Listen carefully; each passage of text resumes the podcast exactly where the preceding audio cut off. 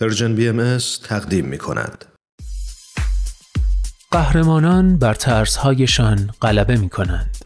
قهرمانان به فراتر از خود می نگرند. قهرمانان دنیا را نجات می دهند. گاه با قدرتهای جادویی و گاه بدون جادو بدون شنل بدون نقاب قهرمانان بینقاب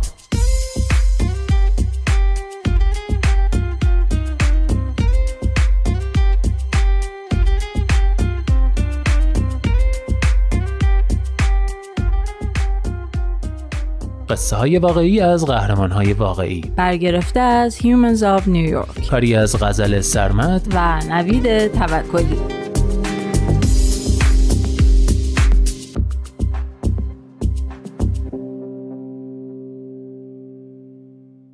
قهرمان پنجاه و یکم. همیشه همراه.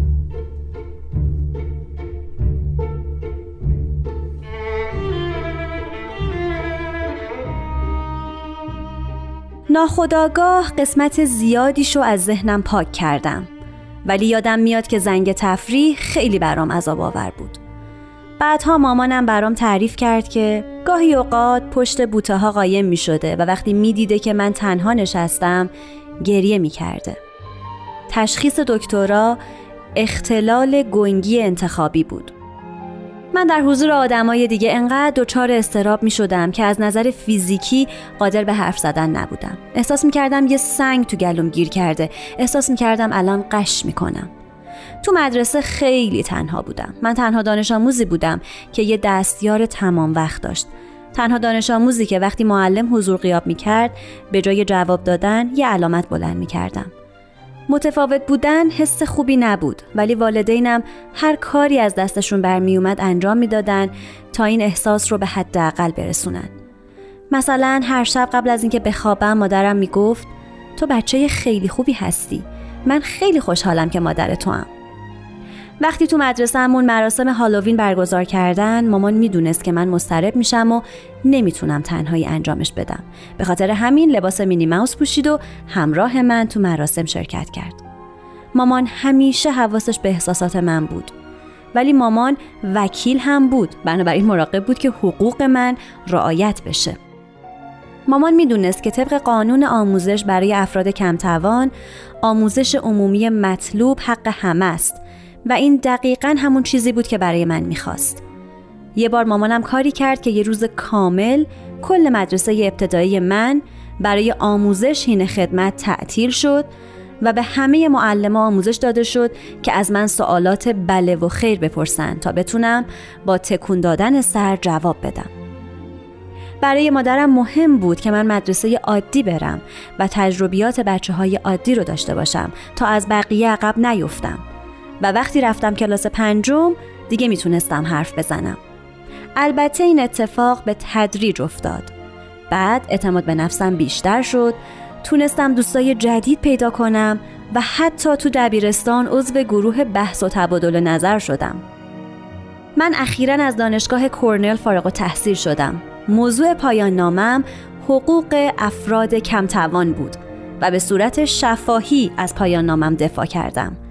چنین چیزی فقط به خاطر وجود مادرم ممکن شد چون مامان همیشه کنارم بود.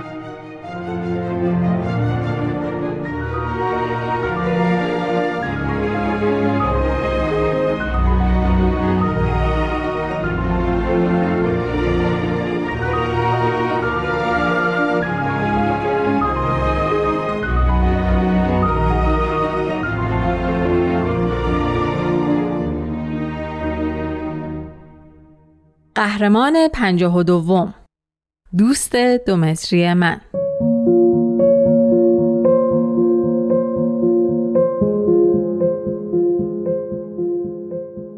پدرم با وجود دومتر قد و هیکل بزرگ خیلی آدم مهربون و ملایمیه. موزیک خیلی دوست داره و یادم نمیاد تا حالا داد زده باشه. وقتی خیلی کوچیک بودم میشست رو زمین و با هم عروسک بازی می‌کرد. صبح منو بغل می‌کرد و از تخت می آورد بیرون و وانمود می‌کرد که من پرنسسم. منو تو بغلش از پله ها می برد پایین و به هم می گفت برای رعیت هم دست تکون بدم که در واقع هیچ کس نبود. من برای یه اتاق خالی دست تکون می دادم.